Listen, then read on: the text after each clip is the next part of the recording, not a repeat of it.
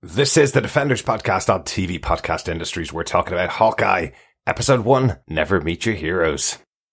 Yeah, as much as I love having you home for the holidays, I'm not thrilled that I'm about to replace an irreplaceable clock tower. It was a bell tower. The dean said it had a bell and a clock, and overachiever that you are, you managed to destroy both. What can I do to make it better, Mom? I started by canceling your credit cards, and we're going to have a much longer talk about this tower that you destroyed without joking. I know that young people think they're invincible, and rich people think they're invincible, and you have always been both, so take it from someone who hasn't. You're not. You will get hurt. So please don't go out looking for it.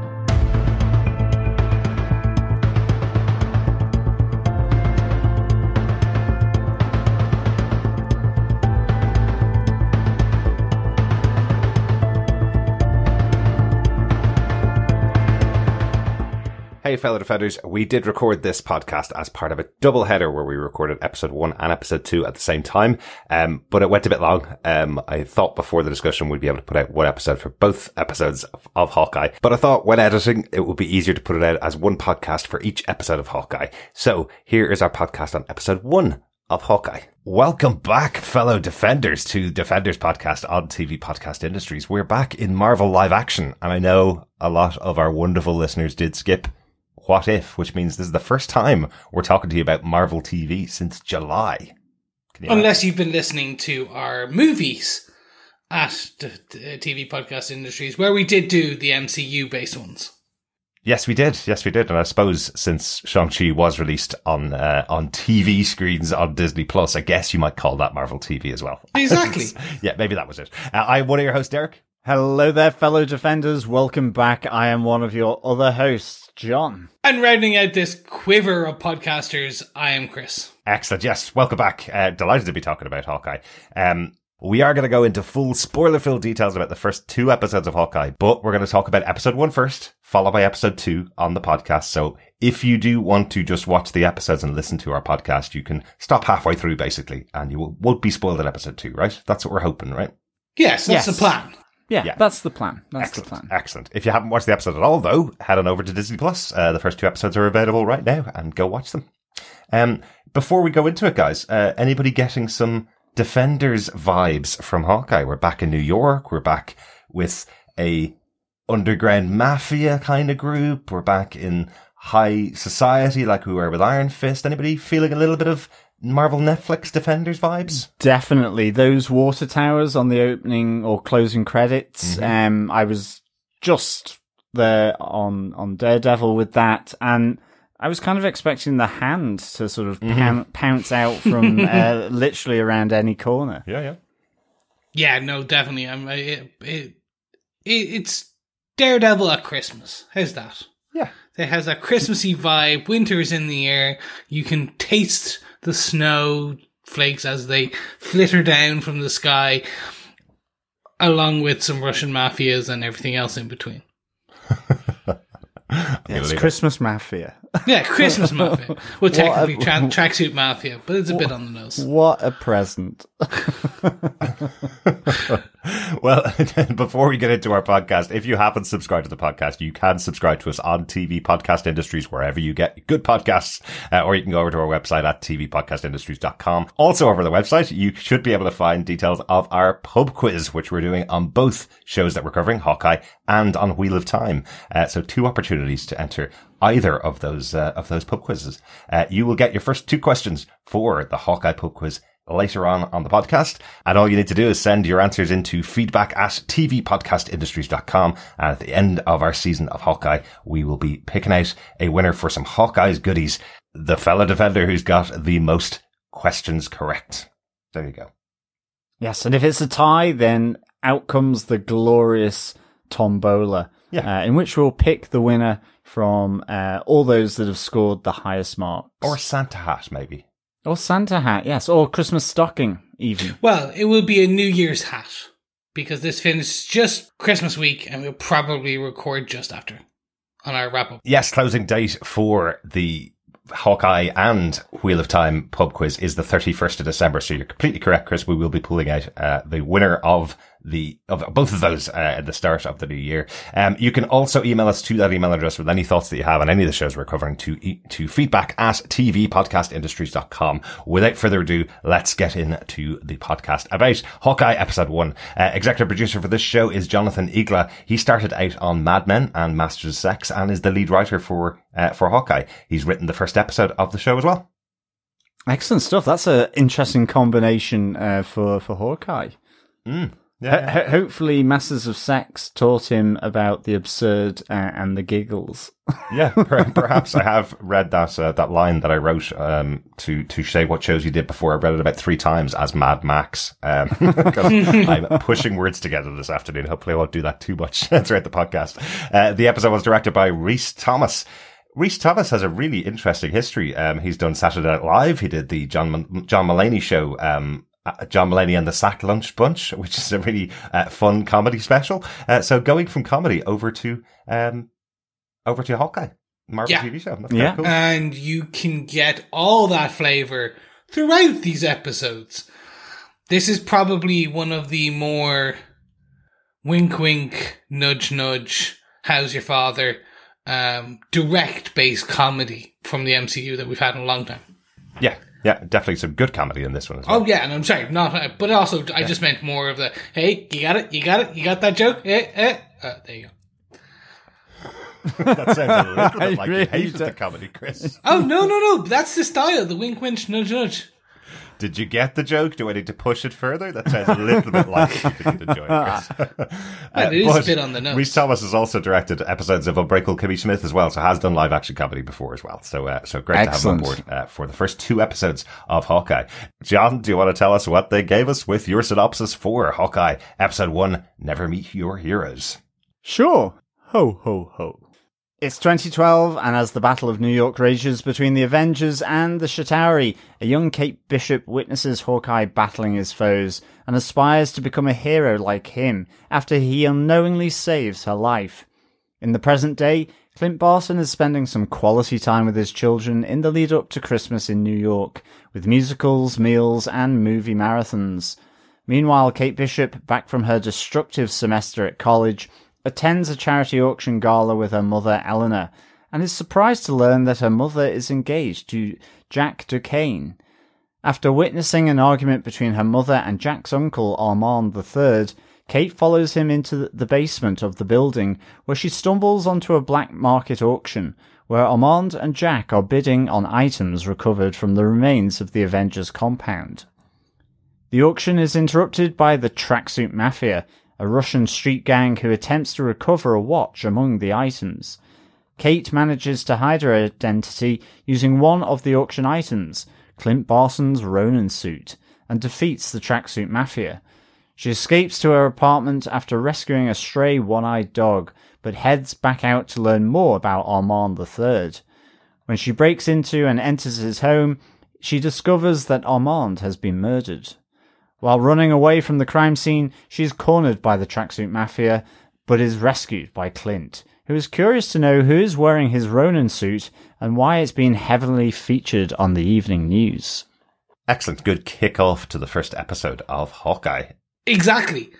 It's doing what we wanted to do. It's setting the stage. It's it's centering the action and the story on Kate, while also, to be fair, giving you everything you need to know for the rest of the time about Clint and where he's at and kind of setting setting the stage of the musical which will be the show um, much like the Rogers the musical Yeah. Absolutely, absolutely. What a way to kick us off as well. And what a great way for Disney Plus to release these episodes. Uh, happy Thanksgiving to all of our American uh, listeners because Yes. this is a holiday themed show stemming from the day before Thanksgiving to the day before Christmas. What a great release schedule that Disney have decided for this. It- it- It's really cool. it's also six days to Christmas in the show. So as we go further and further into the the next four episodes, well, five episodes after this one uh, of a six season, six episode season, it's predominantly going to get us to Christmas Day. Um, so it's going to finish on that like hopeful kind of that you can see it now. It's going to be the end of Home Alone type ending where everyone's around a tree. the Clint and Kate are a bit beaten up, but they're drinking hot cocoa by a fire around a Christmas tree singing Yuletide. Well, he better make it home to his family by Christmas. Uh, that's the plan. yes. the way we're going to talk about these episodes, as usual, is by picking out our major points from the episode. Hey, it's Hawkeye. How about we go for arrow points? Yeah, I think Arrow points sounds pretty good. It's character relevant, um, and uh, you know we could have done Christmas baubles or sort of canine eyeballs or something like that, you know. But certainly, uh, it is really well. I've had to really adjust uh, to uh, this Christmas theme. I guess we've been we're covering Wheel of Time. We did Y: The Last Man, and so I I really had to get myself into the headspace of a Christmas movie. Um, so we've been watching like Gremlins and trying to watch loads of Christmas movies just to, to kind of get back into it. Yeah. Cause it's only really just started to get cold here. So it's not really been that kind of Christmassy feeling.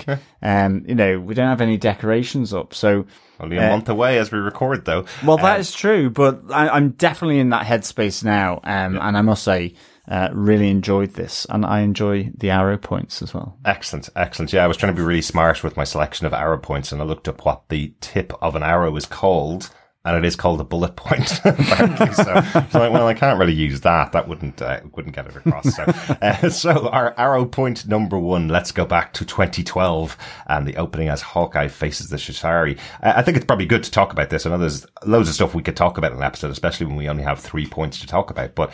I think for us as Defenders TV podcast, or formerly Defenders TV podcast, who covered every single episode of the Defenders shows, whose only link to the MCU was they kept mentioning the event in New York down the street. Yet this show opens up with uh, effectively some recut footage and some matched up footage of Kate Bishop in her home as the Chitauri attack. Th- I thought this was really effective opening. Yeah. Oh, 100%. I, this was some of my m- most favorite. This is one of the most favorite openings I've had in a long time because it is what is. This is how we know we are now almost a decade plus into the MCU, um, and 24 films and a number of shows, etc. Because the next round of heroes within Phase 4 will have been kids and will have been kind of brought up in the world post the Chitauri invasion. Uh, and this is like, it's going to be a major moment. So it makes sense that these things are going to have impact, but at the same time talked about like, um, in Shang-Chi and the, the, the, like the snap at the, the end of Infinity War and the beginning of Endgame. It's like that kind of, it's talked about, but everything just goes on. Um, it's great to see it just shown in that way. Yeah. And I've already seen the show's been out 24 hours and someone has already on the internet cut and matched the scene of Hawkeye jumping and doing his swing with the Kate Bishop scenes. So cool. And of course, perfectly aligned, well done Disney, but just fantastic to see that they, they took that level of detail into it. Yeah. Yeah, even even without the uh, the placard saying 2012, I love that you could have known what day it was because you just get that noise in the background of the Chitauri vehicle going past her window, and you kind of go, "Ooh, wow, this is just at that moment." But that, that, that's what was cool about Mm-hmm. it because as soon as 2012 came up, New York, you're going, it's the Battle of New York, it's the Chitauri. Mm-hmm. And then you're just waiting for it to happen. And it happens in Kate's bedroom and you just see that shadow, like, and the, the noise just Mm-hmm. zoom past the window. Um, and you're just like, oh, that's so cool. Even though you know it's happening and all that. And I just thought that was so brilliant. And that they picked, you know, with it being Hawkeye, that was one of my favorite moments, him doing the flip as, and just having that and seeing it from Kate's perspective. I- I would want to be an archer, I, I, you know, and, Absolutely. and basically join archery club. Yeah. Probably wouldn't be quite an, as much of an, an overachiever as Kate. I'd probably fail to hit the bullseye. I certainly wouldn't be able to be doing parkour up Hmm. uh, the side of a college building at, at uni. So, um, but this, yeah, this was fantastic opening for me. Well, can we talk about what it establishes about Kate as a character as well? So, some of the interesting things that it established just in this opening scene, it's not just her in New York in 2012. It also establishes she is massively wealthy, or at least the family are massively wealthy. That that penthouse apartment where you have her bedroom on the top floor with her parents' bedroom. Then you have an area where she's ha- where the kitchen is. That her mom says, "I'm going downstairs." um, this is probably the most expensive looking apartment in New York, right? So she does come from significant money, but there is a fight between her parents about that money and the fact that they may lose the apartment because Yeah. of the stock market going up and down. Um, John, you had a question about this. Um, uh, that that you may that you think this may cause some question over Kate's mom. Yeah, for me, it the relationship just felt really off kilter, Mm. you know, um, and you just wondered whether there was more stuff. And I think, um, I think, in, I think it was because you know, the, there's at the end as the apartment's beginning to crumble. There's like, "Where's Daddy?" and you hear Kate screaming, "Daddy!" and then you know it cuts to uh, effectively, Daddy isn't okay. He's he's died in the attack. But um, it, it's just with um, the, everything that happened afterwards, where you see Armand and Eleanor having that fight. You see her kind of cover that up um, as well to to Kate, and of course we don't see her father um, die in any way. Sort of even if it's like you know just before he gets covered in rubble, and why why didn't they get covered in rubble as well? Given that they were heading downstairs. And It so would have ended I- the series pretty quickly. if Kate Yeah. Bishop no, no, no, exactly, exactly. But it it was just, I suddenly kind of just, you know, they they're definitely making Eleanor more suspicious than you would have initially thought. Certainly with the exchange with Armand, um, the third, um, and I just wondered because when Kate comes downstairs shouting for her mum and her dad, Yeah. she's no longer in the kitchen. Now, when I watched it a second time, she has left by that stage. Mm-hmm. You do see her taking the plates of the waffles and the strawberries out. But I was just wondering, you know, just maybe there's something a bit nefarious. I mean, she's certainly been set up that way Uh-huh. anyway. Um, See, this is what happens when we watch things like Wheel of Time and Y: The Last Man for months on end, and even even What If was quite a dark show, so with with little twists and turns in there. So uh, this is what happens. Everybody is under suspicion in this show. Uh, I want to point out that. Um, the, this is the first time we've had a character called Derek uh, in the Marvel Cinematic Universe. Um, Kate's father is called Derek. Uh, while they're in that argument, Eleanor calls him by Derek. The subtitles don't even mention it. I heard the name. I was like, that's my name. Uh, I know, Chris, you have an overabundance of Chris's in the MCU. Uh, John, there's quite a few Johns in there as well. So uh, I was just happy to hear my name on screen. And then they took it off uh, all the subtitles, which was quite annoying. Um, the other big thing that we do learn in this kind of opening sequence, when it goes to these aren't opening credits because these opening credits are more of a montage about what how Case has grown up. This is something that we probably Yep. won't see in any, Yeah. of, any of the future episodes. We certainly don't see in, in episode two, and that's not a big spoiler, so uh, I'm sure that's fine. Um, but it is the montage of, of all the training that she's gone through to get to this massively proficient fighter and massively proficient archer. Like that's all contained within the animated opening credits. Yeah, this for me was the the, the most shocking all moment of that whole opening. It was just I've never seen them use this visual telling or this visual style for mm-hmm. storytelling. Usually it is like we're go- much like kind of what was it Team America. It's gonna be a montage, mm-hmm. kind of that. It is that we any other show style we would have got a very much live action seeing Kate. We got it with Carol Danvers in Captain Marvel. That Yeah. that essentially that training montage of her being the stronger woman, growing, growing, mm-hmm. growing. And again, that was great for that movie. Yeah. I was expecting it here, and they completely they completely turned it on their head by choosing a visual style, a style of telling where it is very unique. It is very based in the comic books. Mm-hmm. And it brings in that I hate to say it brings in the comic flavor of like, hey, you're still in the MCU. This is going to be a fun ride. Mm. Let's tell you through bright purples and blues and pinks Yeah. and whites and blacks. And they were able to say so much during that. Absolutely. Like you learn straight away that Kate is like she is a badass. Like she's constantly getting knocked down in the beginning, beginning, and you see her progress from like losing at the very last place to mm-hmm. third, second, first, and then trophy after trophy after trophy after trophy after style after like karate, gymnastics, jujitsu, parkour, blah blah blah blah blah, Yeah. all culminating in the clock tower. Absolutely. Or the bell tower, Chris, just The happens bell- to have a clock on it. Yeah, exactly. It's both. yeah, I I have to say this, this scene in itself just is a fun introduction to Kate's character at the at the bell tower, the clock tower. Um, Hailee Steinfeld. Diddly ding. That's Seinfeld, John. I know. I, I, I kept, I just kept calling her Haley Seinfeld, and that's all I could think of. Um, and then I realized I was getting it wrong. Sorry, But- we, I digress. She's so good. She's so Yes. much fun in the show, and this opening scene shows you how great she is with a bow. That she's got good friends around her, even though they're leading her to do things that she probably shouldn't be doing in college. Um, I still don't understand how the entire bell tower collapsed from the rope that rings the bell pulling downwards, because surely that's exactly what that rope is supposed to do. Hopefully that doesn't collapse any bell towers.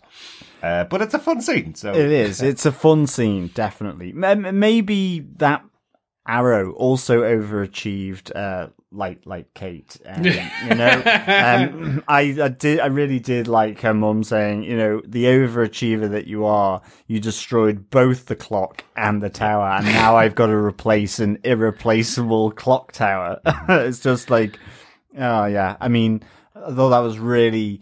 Uh, really good, and it also it, it connects into what we see her, you know, doing all this the archery, the the martial arts. You even see the medals in her bedroom in Yeah. 2012, um, and so it, it and she's at university. She's from a wealthy family. Oh yeah. And I like, you know, she says you're you're you're both wealthy and you're young, Mm-hmm. and, and you just think nothing can h- harm you. Yeah. Um, and that's that's Young people. dangerous. You know, you've got to be be careful. And so, young people and rich people both Yeah. think they're invincible. Um, Yes, And, exactly. you ca- and, and again, I like the illusion of that. You know, she just knocked down a clock tower in a college, and she just expects to, her mom to take out the checkbook and pay it off. And her mom will, because Yeah. her mom and herself don't have a good relationship. That's shown right at the start when she falls over. Her mom goes to her husband and goes, "Go straight up there." She's not going to want me, kind of thing. You know, that it's shown all the way there, and. 10 years later, still the same relationship. So, um, so Well- yeah, loads about Kate in that first five minutes of the episode. Anything else that we haven't touched upon from that opening kind of portion of the episode? Yeah, just a quick for me. Hailee Steinfeld is having a, Diddly doo. Stop is it. having an amazing moment. Uh, Dickinson is on Apple at the moment. Um, this is here, and she's also in Arcane on Netflix. She's on Right. all three major streaming platforms, shows concurrently, and she's the lead in all of them. Um, and I think like this is her. This is I, I want to say this is her coming out moment. But she like Bumblebee. She was in Bumblebee, which is Transformers, which is huge. Yeah. It was actually good after five terrible Transformers films. I yeah. know. And this is again, this is her like she very much showing her acting chops because for me, this opening montage and this opening sequence, the strength of the writing is huge. Like mm. both narrative and then actually the banter between Kate and her mother. Like that, like you said, that, that, that rich versus young being invincible. That's mm. very quick witted, quick turnaround. And then Kate is one with the quips in the comic books. So they very much have her down as a character because she is quipping back very quickly. Now, they're not the best ones because she still has training to do. Uh, over time, she'll meet Peter Parker. Her quips will get better. It will be fine. Maybe. maybe. Um, but no, I just, I, I really, really love this opening. That's all I wanted to say. excellent. Excellent. We go on to our point number two then Let's and get do on it. to an underground auction. Yeah, I mean, on, on this, I mean, first off, before the auction, you know, just we get the sense of the strange relationship because um, her mom hasn't even let her know that she's gotten engaged to uh, Jack Duquesne. Yeah. Um, and so, you know, that's got you're just there going, okay, is that just wealthy family syndrome that they don't really talk because it's, it's, it's off to boarding school and, and, and so on. Um, and, you know, is it that dynamic? But at the same time, whilst the dynamic is strained, it seems like they can still talk to one another. Um, but I, I can imagine, um, you know, Kate seeing Jack show up with that mustache Oh, um, yeah. is is a little disheartening uh, for sure. Um, and uh, you know, I guess she's not really um, gotten over the loss of her father as well. You know, uh, Yeah. In terms of that, you know, it, it, it it's that whole sort of dynamic. So it, it, it keeps that strained and something alluded to as well. The reason why um, Kate follows Armand the third, uh, who's Jack's uncle, it is because of that conversation that she just kind of sees happening um, between Armand and Eleanor. Kate seems to think that Armand is threatening Eleanor, uh, when in fact, you know, he's really saying your empire is built on a lie. Uh, he says, I've given yourself a chance to explain. Um, I know something, you know, I, and I know, um, I know people who are dangerous as well. So, Absolutely. you know, this is more of a reveal um, that he is doing here, um, and no, and telling her he knows her reveal that she is keeping hidden, uh, particularly, I guess, from her daughter. So, um, that that's kind of a really nice um, framing. I, I loved how they did that, and, and I love that Kate took it in a different way. Um, but ultimately, she follows him as a result of that because he, you know, kind of surreptitiously uh, heads off uh, down through the kitchens and so on. Uh, to Well, he tells everybody he's going home as well. well, exactly. yeah. Uh, To this underground black market auction selling off effectively barely legal um sort of recovered stolen black Yeah. market items and so I, I did like the first one which I wondered whether it was something out of Jurassic Park or whether it was a Chitauri it looked like a Triceratops head Yeah. where he says "No, you can't publicly display this you Yeah. know uh, so And don't tell anybody where you got it. Exactly. exactly Um, great to see Simon Callow here as uh, as Armando. oh yeah Um, definitely Yeah, Simon Callow, uh, probably best known for his role in uh, Four Weddings and a Funeral. Yes. Uh, and one of the best characters in that movie. Still stands up uh, to this day. A great, great character actor. So, uh, so great to see him in here uh, as Armando. Uh, the third of seven or more uh, is the question. Seven's probably enough, isn't it? I get quite enough What do you think of this idea of the underground auction? This idea of uh, of everybody bidding on these items that have been some stolen from the Avengers compound, some from other sources. This idea that there is an auction for these prized items and how they're feeding into the underground black market. I love this. This for me Yeah. was fantastic. It, it one of the most fun parts was like this is feeding off Homecoming. That they're like originally Damage Inc. were going in and trying to like scoop up everything quickly, um, and there's just people were going in and grabbing them all along. And then we saw with the Vulture, he was grabbing all this stuff, and yeah, it makes sense. Every now and again, things are gonna fall off the back of a lorry, much like a massive Triceratops skull. Uh, so for me, this was, I love this. I love the idea that there is this underground market and it's, yeah, you're going to have, like, there is, in real life, there's apparently stolen works of art Absolutely. like just being hung in very rich people's homes Mm-hmm. that and they're like oh it's just a fake but no no the fake's in the museum Yes. because it was stolen years later We heard a lot about that in Falcon and the Winter Soldier, didn't we? exactly Yes, uh, from a major character who was uh, who was doing all that dealing in Madripoor, right? So, uh, so you never know. Maybe they're involved. Hopefully, you've all seen uh, Falcon and the Winter Soldier and know exactly who I'm talking about there. Um, we do yeah, I know you. Well, we guys do. have, We- but- we podcast about it, so- I'm just affirming that not only did we, but I also remember. Yeah. but I wonder now that that person's in the US, would they be the people that set up uh, the underground auction here? That's a good link. oh that's a good Uh, one right, two more things to talk about uh, about the underground auction. We can't can't get away from the big point about it, which is that Kate gets the Ronin suit and uh, and has a massive fight in the wine cellar. That was uh, that was a cool fight. I loved really the kind was. of slapstick nature of it as well. Like I know smashing someone over the head with a real bottle of wine, a full bottle of wine, is a very powerful weapon. Like, but I thought the way they used it and the style they used it in seemed quite Jackie Chan. Um, that kind of that kind of style of using everything around her. Um, I love. There's a great moment where she just kicks a bottle up into someone's face and knocks it out. And that was that was my favorite move that she did. Yeah, it- oh she where she she brought her foot down down, like Yes. almost like it was like, Yeah. and it just went bing. Yeah, that was great. Yeah, it, it was really good. It, and to be honest, you know, really powerful weapon, but a tragic waste of good red wine. I, I, I was kind of there Sounds like, going, "Save the wine." not the wine. I thought she might be sort of taking a few bottles, putting Mm. it into the Ronin suit uh, while she goes along. But I, I really like this. Mm-hmm. Um, as you say, the elements of slapstick on it. Um, I love the the Gary gag as well when Oh, she's uh, initially down there with the uh, entree, uh, the little hors d'oeuvres that she's passing around um, as as a kind of disguise.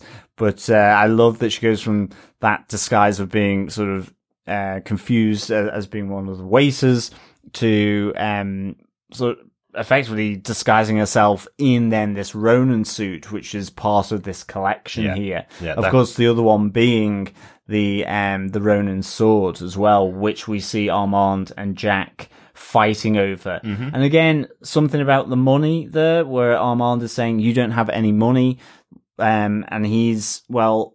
When I get my inheritance, Mm-hmm. uh, there will be uh, money there in, in, in bags, loads Yep. of it.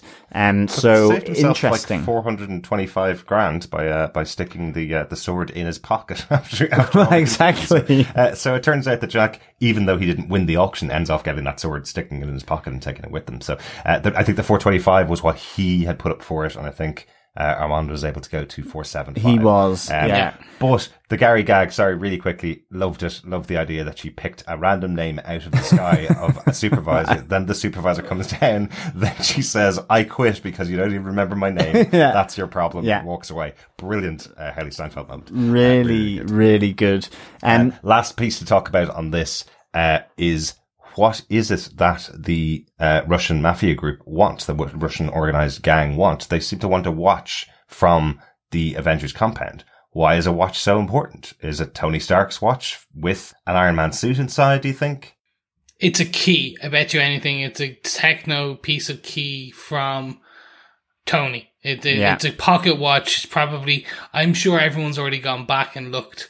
Right. It looked like it was quite a fast kind of uh, wristwatch. Yeah. Um, but like very, very thick, the style he would wear. Now, you do say Tony, but there is one other character that we know was obsessed with watches, which is Dr. Stephen Strange. Um, he had about 25 individual watches, uh, in his, uh, in his apartment. that is true. Um, Yeah. and, and was wearing one. But he never lived on Avengers compound. That is true as well. He was at the destruction of Avengers compound though, Chris, because that's where the big battle with Thanos happened. True, so- but all of his watches wouldn't have been. it's his watch. but You never know. But that was his wa- his watch collection was as Stephen Strange, and and le- uh, you couldn't really spot whether he was still wearing one. I guess uh, in his his new robes as the Sorcerer Supreme, or just Doctor Strange. Yeah.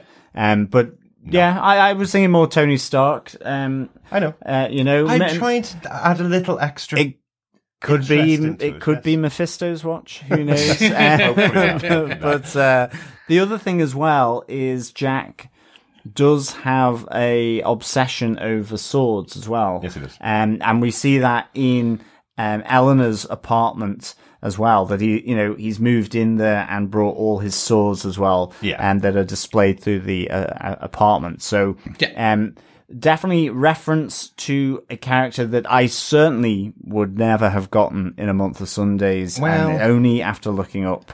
Um, but the swordsman is a comic character. yeah, I, I, it's not that you wouldn't have gotten I really wouldn't. because it, it's more that you wouldn't have got that there that any kind of history of the character swordsman because you've never seen him in comic books. But No.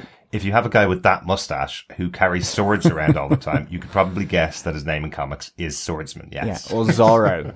or Zorro, perhaps. yes. Yeah, there, there, there's going to be a connection. If, Yeah. they're, if they're playing by the thing, he is in the comic books. He is connected to Hawkeye Yeah. and Kate Bishop. Yeah. um, in both. Uh, so we'll see how it plays out. They they they put it a bit on the nose.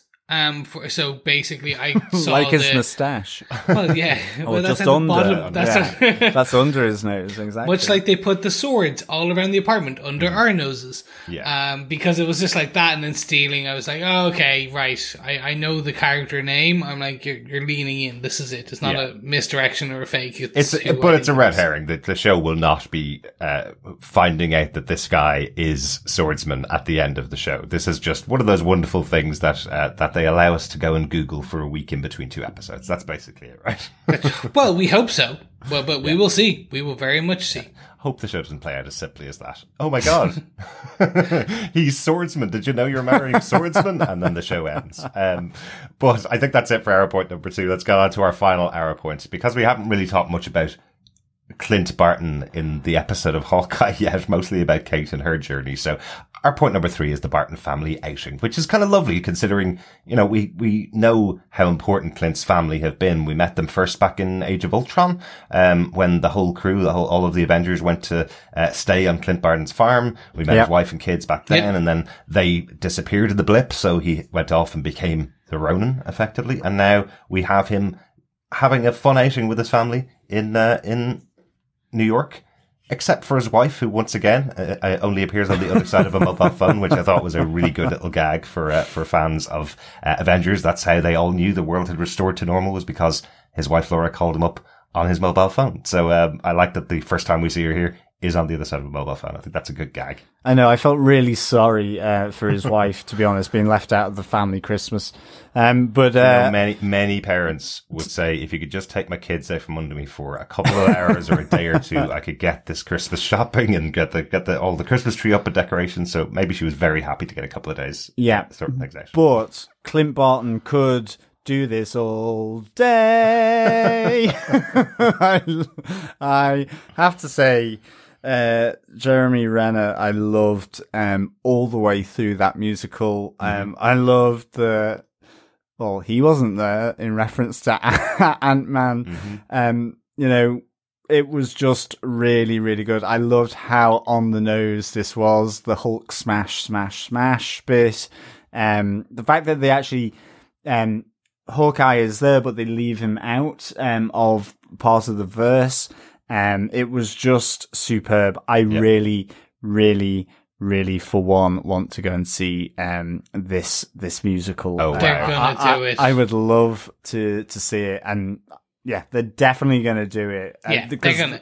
If Disneyland, or at least they'll start on Broadway and then just bring us for like li- off Broadway limited run Yeah. and then into Disneyland. I think it's too it's too ironic. It's too. It's um, not. It's It- not. It's, it's really not. It's so good. No, You know, it's it- the idea that you would actually go pay money, like, you know, a musical costs like 60 or 70 dollars to go and see one night of it.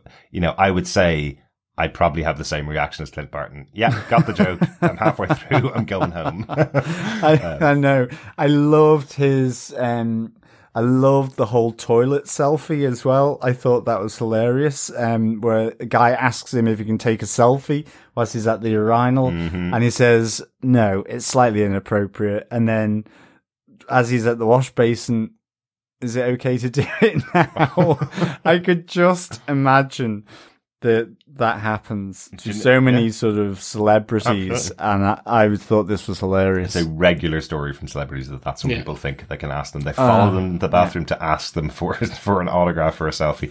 Uh, ridiculous, uh, but um, really interesting. And we do have uh, another kind of big change to uh, Clint Barton's character, or at least a revelation about his character. That he now has the hearing aid, and I love that it's Yes. introduced in a comedy way because he's turned off the hearing aid so he doesn't have to listen to the musical.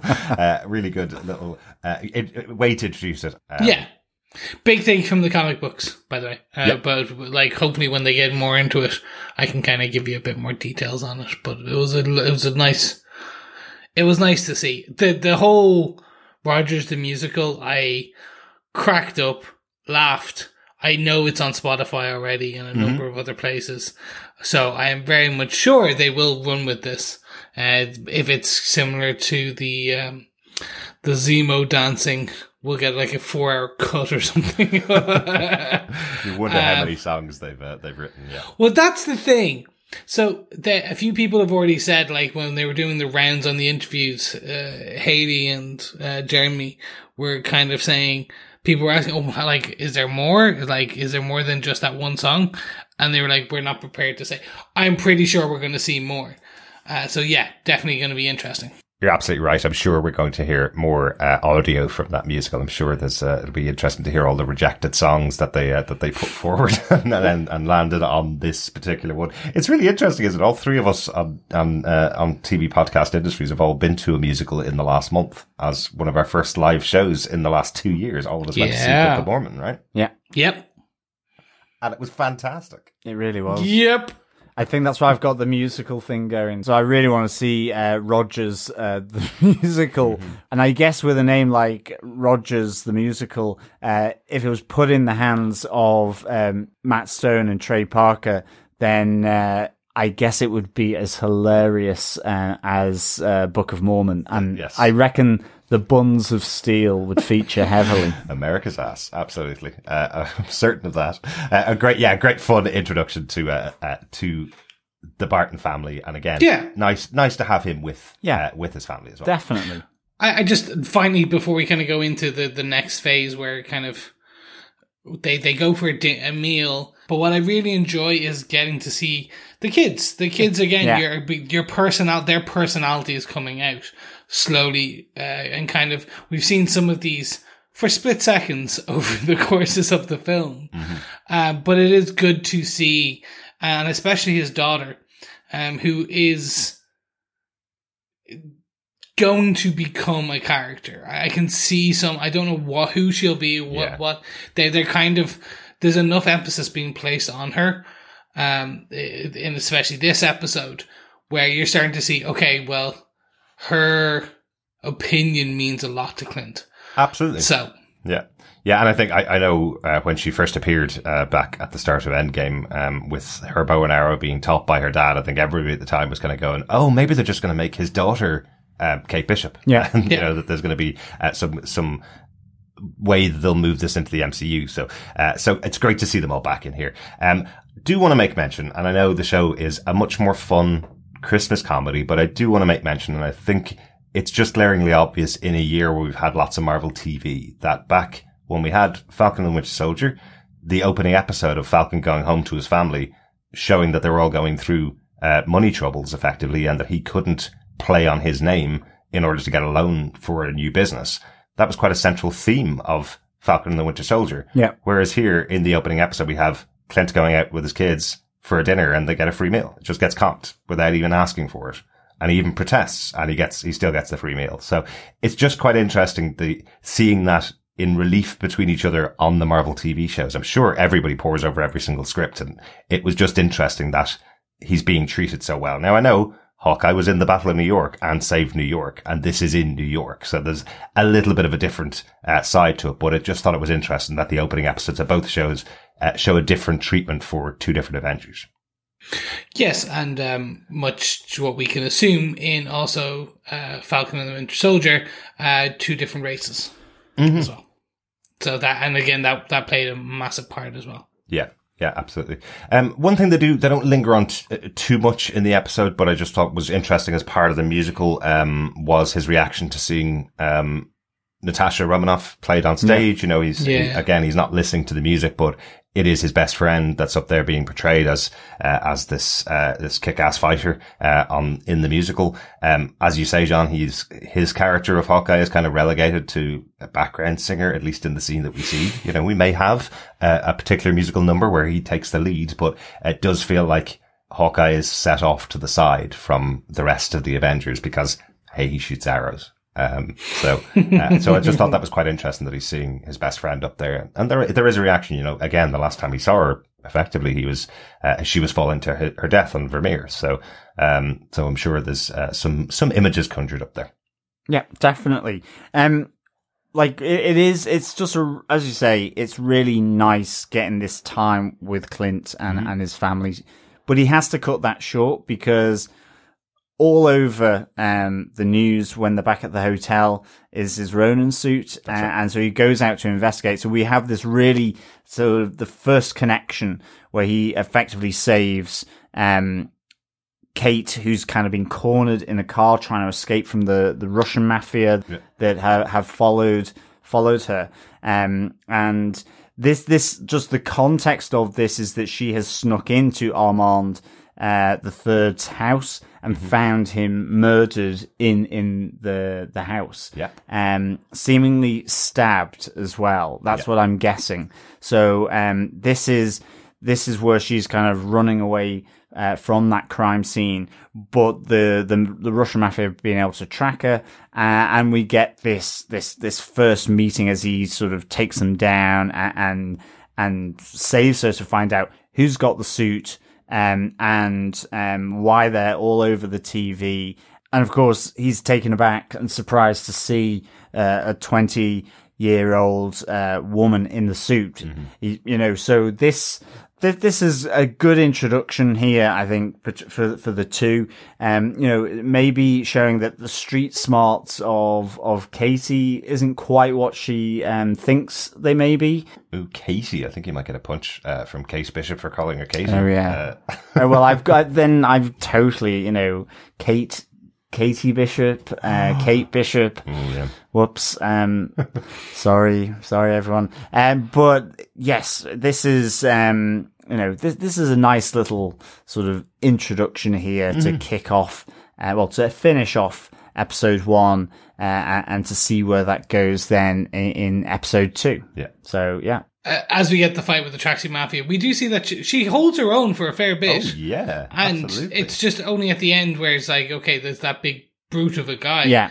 And it's, again, there's raw talent in Bishop. It's just, it's gonna have to be trained Yes. a bit more. pretty kind of- smart to jump into the car, uh, lock Yeah, the doors, absolutely. you know, because it took them a while to smash through the windows as well, you know, because they were using the fist, they weren't using implements to smash through the windows. But, you know, I like that she at least gives herself a breathing space, uh, if that's Yeah. all she needed. Uh, and there is that great flip overhead and smack a guy's uh, face off the bonnet of a car to knock him out. That, that was a cool move as well. Oh, that looked amazing. Yeah. The It- stunt it- coordinator in this, Yeah. in this show so far is just the choice of like the bottles, as you said, the Yeah. Jackie Chan esque. In this, just her using, um, just using her her her smaller frame Mm-hmm. as that kind of fulcrum point to swing and jump. Yeah. And we see it like again, like jumping all the way back very quickly to the, the underground scene where she's holding from the pipe and first she's trying to hit in the leg and then she's like, oh, forget it. And she just pulls him in Yeah. and she has to just try and squeeze the life out of his neck because she wasn't. And it's only when the pipe, the guy is still too strong, pulls her down, Yeah. she flips again. And I was like, yeah, cool. It's just the choice of how they fight is amazing. Yeah, it was really good, and I, I really enjoyed just the overhead shot of of, of Clint doing his belt flick um, at, at the the guys. Oh, yeah. um, I just thought that was pretty cool, and, and um, yeah, it was just super cool. Yeah, really enjoyed it. Really enjoyed it. Uh, that's kind of where we are at the end of the episode. Any uh, any notes uh, for the episode? Who's going to take the other big note that Well, we talked about? I mean, there there is uh, only one omission so far from us, and and that is the the one eyed dog rescued by by Kate um, from the explosion at the uh, the charity gala Yeah. uh, slash black market underground auction, and um, it is Pizza Dog from uh, the the one eyed dog. Uh, from uh, Matt Fraction's comic uh, run as well, and, and we see him getting a good slice of pizza uh, as well from from Kate, a bit of leftovers. He is a very cute dog. oh yeah, You know, Yes. I was- Very. I was wondering would they tie him in because the way that we, the way that she catches back up to him, she meets him outside when she's getting some air, effectively, and then the way she catches back up to him is that he's he's dragging down one of the Russian gang, the guy who's loading up the truck, and finds the watch. And I was wondering whether they were going to tie the dog into the story by the fact that maybe he took the watch and swallowed it, and then mm. then the Russian gang were going to be after the the dog that she took. Was that going to be the connection? But he didn't seem close enough to eat the watch, unfortunately. But I think that is where it's going to go. Because why else are they still chasing her? I think it's going to be that the watch was swallowed by Pizza Dog. Maybe, maybe. Um, that's well, that's where my head was going into into episode two. There you go. I might be right then. Excellent. I wasn't. I wasn't the only one that thought that. Good stuff. Uh, any other notes from the episode, guys? Nothing major from myself. no, nothing major from me either. Excellent. Well, was this episode of Hawkeye on target? Chris, do you defend Hawkeye episode one, Never Meet Your Heroes? Yes. Unlike the the moniker of this, please meet your heroes because they will probably create something fantastic like this. This was a fun jaunt, well tied into the MCU. Um, left me kind of clamoring for episode two, and luckily enough, we just roll were able to roll straight in. Um, so yeah, hundred percent defend this episode. Excellent. How about yourself, John? Was the episode on target for you? Uh, yeah, I do defend uh, this first episode of Hawkeye. Give it three and a half Armand toffees out of five. Um, yeah, no, I thought it was really good. I loved Jeremy Renner. I loved the whole setup. Uh, I really want to see uh, Kate's um, rapport with him now that they've been introduced. Um, I think you know I definitely defend this, but I, it took me a while to get into, I I guess, the Christmas spirits, maybe. But I I think it was more to do with the the sort of little pastiche of Jack with the sort of evil mustache, uh, and I guess how um, Kate's uh, mother was painted. Th- th- There's part, you know, there's part of me thinking, oh, I kind of know where this is going. So I, I, it, I, I guess I was like a little unsure of how of how and where that was going. Um, so I think the second watch improved it for me. But I mean, the opening I loved. I I really think um, Hailee Steinfeld is, is great as this. I loved the the jokes uh, through you know from the the bell tower destruction through to the musical. Um, I really like the sense of humor, and as I say, I, I really enjoyed Jeremy Renner in this. I, I loved his facial expressions, just like his, his sort of look. I thought it was was great. You know, someone who's happy to be back with his family, and then seeing that suit uh, and having to sort of you know just nip out to have a look. So that for me was really good, and Pizza Dog as well. Um, I thought was, was so pleased they brought um, Pizza Dog in on, on this series. So um, yeah, three and a half Armand toffees out of five for me. Wow. Excellent. That's that's pretty good for an opening episode. Oh, it really is, yeah. Yeah. What about yourself, Derek? Do you defend this episode, this opening episode of Hawkeye? Yes, I do defend this episode. I, I think I liked it more than John actually uh, when we watched it the first time. Um, and I think it's partly because of the kind of heavy shows that we've been covering over the last couple of months. And it's not, they're not the only shows that we watch either. We watch a lot of heavy TV, which is really in depth. And this is a quite a light show. Um, you know, this, it, it's a fun caper. And I really enjoyed that. I think I really need to watch a show like that right now. You know, there's, there's, uh, lots of things that you can watch that can be dark and, uh, and can, uh, put you in a bad mood or can, um, or could just require a lot of thinking power to read between the lines of what's being presented on screen and, and that kind of stuff. But this was a fun action movie and a good kick-off to the show. I'm looking forward to the rest of the show. Oh my goodness, I feel like Scrooge now. Uh, n- not, but truly, I enjoyed it. Yeah. Yeah. You'll be visited by the ghost of uh, Archer's past uh, by the time it gets to Christmas, John. Well, better be careful where he puts that point. um, I think it's time for a drink. Let's get some eggnog going and go over for our Hawkeye pub quiz. Yes, fellow quizzers, fellow defenders, welcome back to the bar, to the pub quiz. Get your pencil and paper at the ready for question one from episode one. What three things do Clint Barton's children want to do for Christmas? Mm, excellent. So that's in the uh, in the Chinese restaurant. It isn't certainly is. Yes, excellent. Um, yeah, if you want to enter the quiz, all you need to do is send your emails into feedback at tvpodcastindustry.com. With each of the answers, you can hold off until we finish the season. All six episodes will be up uh, by the end of the year, and you can send an, an email to us at feedback at tvpodcastindustries.com with each of the correct answers, um, and you'll be in with a chance of winning some Hawkeye goodies. John, do you want to give him the question one more time? Certainly. What three things do Clint Barton's children want to do for Christmas? Excellent. We have gotten some thoughts in on the first couple of episodes of Hawkeye. If you want to send in your thoughts, you can also email us to feedback at tvpodcastindustries.com. You can join us on our Facebook group at facebook.com slash groups slash TV Podcast Industries, or you can follow us over on Twitter at TV Pod Industries. We'd love to hear your thoughts as we go through the show. First up, we got an email in before Hawkeye was released from Heather Wallace, one of our fellow defenders over in Australia, who says, Hi Derek, John and Chris. I know I'm getting in early. Hawkeye hasn't even dropped yet, but I wanted to share why it has even more meaning for me today than it did when it first announced.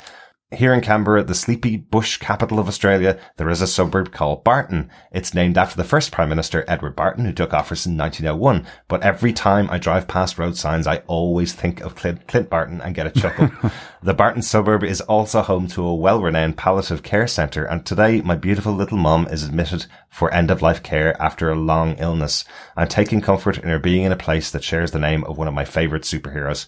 I'm not exactly sure what Hawkeye the TV series will be about, but I won't be surprised if it includes Clint grieving about Natasha. So many of the MTV TV shows this year have handled grief and loss so well.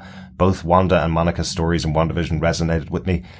I've been grieving for my mom for a very long time, watching her health slip away and Vision's insight that what is grief but love persevering sums up my experience of losing first my dad 28 years ago and now my darling mom. I'm expecting that Hawkeye's Christmas setting will be bittersweet, and that's what I need this year. This will be my first Christmas without my mom Faye in all of my 50 years. No matter where I was in the world, I always came home to her for Christmas. So I won't be wanting the traditional stories this year. I think an action comedy is what I need. The MCU Marvel stories aren't just entertainment. They are our modern myths. They help us understand the world around us and show us how we, how we can help those around us and be part of a family and community. I'm doing my own superhero suit up, putting on waterproof mascara and a big smile so my darling little mom won't be worried. I'm happy with you sharing this in the podcast. I really like the idea of hearing people hearing my darling mom's name, Faye, all around the world. The TV podcast industry's community has been a welcome one to me since I found it. It's helped me through a few rough times in the last year. Thank you for creating this wonderful space. And in case I'm not in touch later, Merry Christmas from Heather Wallace. Heather, thank you so much for reaching out to us. That's really, really sweet of you. I hope you're okay. Um, it's a really tough time for anybody to go through, no matter how long um, a parent has been in declining health. i have experienced it myself, and I know it's a very tough experience to go through. But I hope you can find at least some joy and entertainment over this time to to keep you going through uh, through the experience. Yes, thank you so much, Heather. Honestly, it it means a lot for you to reach out to us. It means a lot to share your story. Um, we hope the show lives up to your expectation is that comedic kind of action comedy that takes your mind off everything. Like this is a safe space to share things like this, and uh, we're so happy that you have chosen to do that. And do you know what? Just because you've you need that comedic uplift, I won't sing. Thanks, Chris. excellent, excellent. Yeah, thank you so much, Heather, for sharing that with us. Like it, it's, you know, it's really personal to you. Um, but we're, we're glad you allowed us to share that. Mm-hmm. Um, and I think, you know, that is absolutely something that you shout, um, through this podcast, through through the medium of Derek, shall we say, uh, your your mum's name, Faye, um, so that all our listeners can listen to um, her name, and, and you know, I think in that you've given us um, really something special about the importance of, of Christmas, um, and and it, it really is, and it, but it's important in different ways for different reasons, depending on um, your circumstances. So uh, yeah, thank you so much, Heather, uh, for that. Um, it's a, a, great piece of of writing uh, to send in. Absolutely, thanks, Heather, and a very merry Christmas to you as well. Yes, thank you so much, Heather. Again, we also have some feedback from Claire Payne on episode one. And Claire had this to say Disney Plus were kind to gift us with two episodes that I watched twice. Episode one was exactly what I needed to understand who is Kate Bishop, seeing the attack of New York in 2012, how it affected her family, and saw inspiration from Hawkeye. I really like how Kate doesn't overreact to situations. There is a great comedic humor that comes across intelligently. The auction of recovered Avenger item was a cool moment and a great way to reintroduce the Ronin suit, which essentially brings Kate and Clint together. Kate's fight sequence felt realistic for her skill and stature. I would pay to see Rogers the musical, wouldn't we all? But I don't think it would be a musical I would see over and over again. The reaction of the Barton family watching it was brilliant, and it was a really nice moment from Clint as he remembered Natasha. I like how we subtly got to see the changes in Clint's life, his hearing aid, and just generally and not being overly comfortable being recognized as a hero. an episode that I had high expectations for as I watched the main trailer a ridiculous amount of times, and I wasn't disappointed. It actually exceeded my expectations. Claire. Thanks, Claire. Uh, yeah, it exceeded mine. I think. I think to a, a fair amount. Uh, and as you said, yeah, it's actually interesting to th- to think about. Clint wasn't a hero. He he was a shield agent for years, always in the shadows, up in high perches, away from everything. So yeah, he, he's not a big man for the the kind of the spotlight, unlike Tony. Yeah, and definitely uh, Rogers the musical is, is a must. We need to get this trending, fellow defenders. and uh, yeah, I'm I'm with you. I think Jeremy Renner uh, playing Clint here um, was just really really good. You know, fun.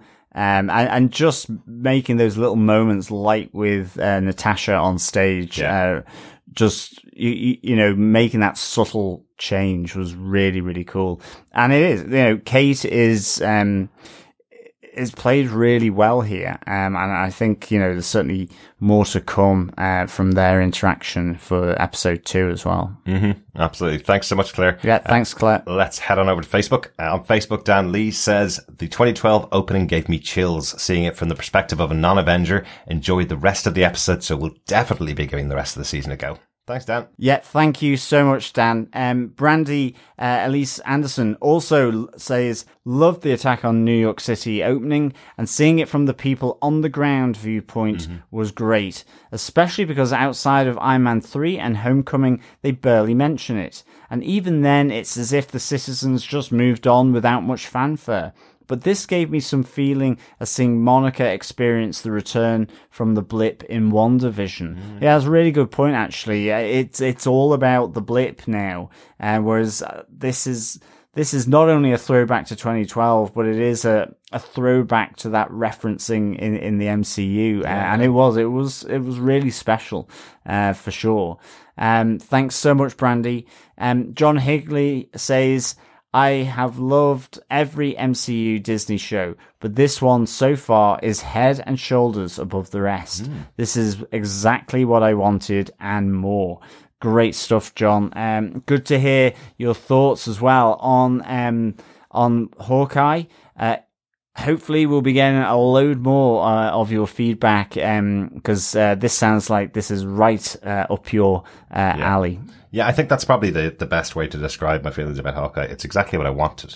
Yeah. Um, you know, uh, uh, all the other shows have kind of played with expectations, but this is exactly what I wanted from this show. So, uh, so I'm really excited to see uh, more of the show. Thanks so much, John. Let's finish our episode one chat with some audio feedback from Matt Murdoch, Musical Concepts over on Twitter. He has some thoughts about the music, um, shown here from Christophe Beck, uh, the composer for this season of Hawkeye. Hello, Chris, John, and Derek. Thought I'd do the reverse order since I don't normally say Chris's name first, and I promise I'll put John in front at some point in the future as well. Very happy to have another Marvel franchise in 2021. Loved the first two episodes of Hawkeye. Thought it was great. Was super pleased that Christophe Beck is doing at least some of the scoring. There's another gentleman who is also credited, uh, Michael Paraskevas. I hope that I said that name correctly. Uh, apologies to Michael if I did not. But what I really wanted to talk about was how the first 15 minutes of the pilot episode seemed to be wrought with Christophe Beck kind of signatures. When we talked about what if, I commented on how Laura Karpman would sometimes throw her signature sound into the scoring, even when she was using themes created by other fellow MCU composers. Here, Christophe Beck's signature sound kind of appears in the first 15 minutes in a couple of ways. I'll concentrate mostly on the opening credits, and that theme was very interesting in itself. I'll play a little part of that here.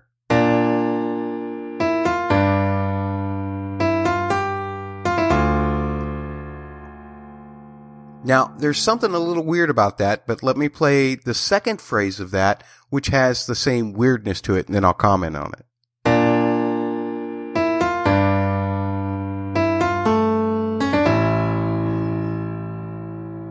What's weird about it, you ask? Well, you notice how when that second chord drops, it seems like it holds longer than the other two. Most of that is due to the fact that he's using a little bit of asymmetry in the count or what we call the meter. He's using mixed meter. In both cases, you're counting to four and then you're counting to six and then you're counting to four again. And the four and a six create a 10 and you can divide 10 easily by twos and you could just count it that way. Or you can see that the two of those, the four and the six, add up to two fives. And something that Christophe is really known for is mixed meter stuff, stuff that do count in five or in sevens. The Ant-Man main theme is in seven. But there's also a great theme for Ant-Man and the Wasp called It Ain't Over Till the Wasp Lady Stings. I love that little play on It Ain't Over Till the Fat Lady Sings. Wonderful, uh, thing, but it's in 5-4. Uh, it's this that I'm talking about. Now, you can think of that in twos and threes, or you can think of that in just counts of five total. And you have the same type of formula being used for the Hawkeye theme. You have a four and a six, which are merely multiples of two and three. And so that creates something that makes everything feel just a little bit off.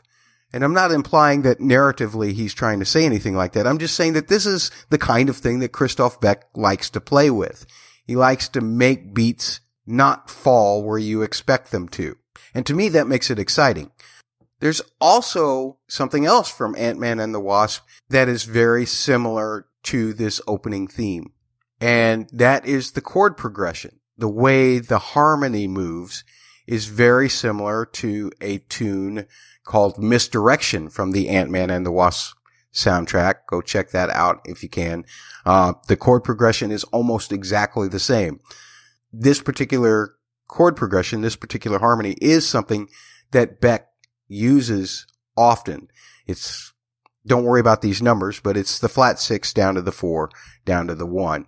It's a pretty common progression used by a lot of composers, but it always kind of gives everything kind of an epicness.